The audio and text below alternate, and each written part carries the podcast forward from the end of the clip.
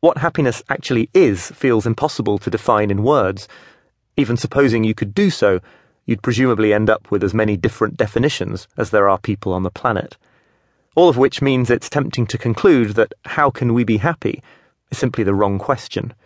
That we might as well resign ourselves to never finding the answer and get on with something more productive instead. But could there be a third possibility? Besides the futile effort to pursue solutions that never seem to work, on the one hand, and just giving up on the other. After several years reporting on the field of psychology as a journalist, I finally realized that there might be. I began to think that something united all those psychologists and philosophers, and even the occasional self help guru, whose ideas seemed actually to hold water.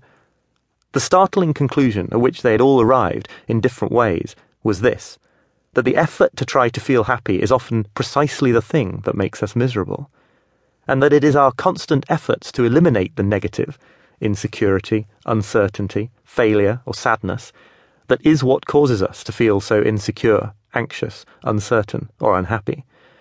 They didn't see this conclusion as depressing, though. Instead, they argued that it pointed to an alternative approach, a negative path to happiness, that entailed taking a radically different stance towards those things that most of us spend our lives trying hard to avoid. It involved learning to enjoy uncertainty, embracing insecurity, stopping trying to think positively, becoming familiar with failure, even learning to value death. In short, all these people seemed to agree that in order to be truly happy, we might actually need to be willing to experience more negative emotions, or at the very least, to learn to stop running quite so hard from them. Which is a bewildering thought, and one that calls into question not just our methods for achieving happiness but also our assumptions about what happiness really means. These days, this notion certainly gets less press than the admonition to remain positive at all times, but it's a viewpoint with a surprisingly long and respectable history. You'll find it in the works of the Stoic philosophers of ancient Greece and Rome, who emphasized the benefits of always contemplating how badly things might go.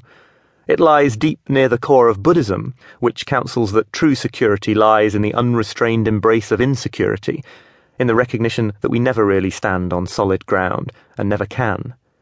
It underpins the medieval tradition of memento mori, which celebrated the life giving benefits of never forgetting about death.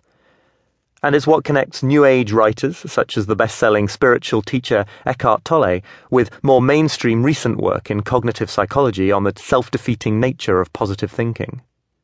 This same negative approach to happiness also helps explain why so many people find mindfulness meditation so beneficial, why a new generation of business thinkers are advising companies to drop their obsession with goal setting and embrace uncertainty instead, and why, in recent years, some psychologists have reached the conclusion that pessimism may often be as healthy and productive as optimism.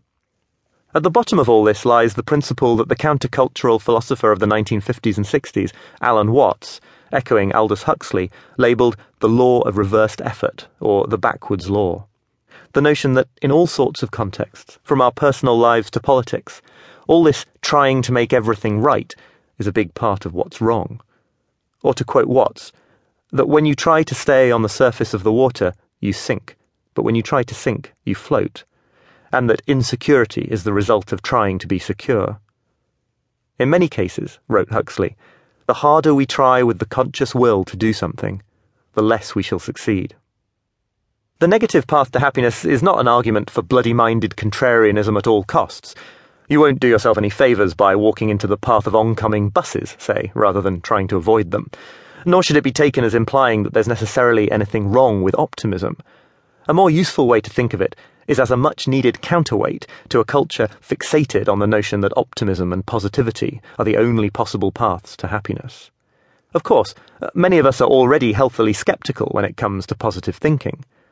But it's worth noting that even most people who disdain the cult of optimism, as the philosopher Peter Vernezze calls it, end up subtly endorsing it.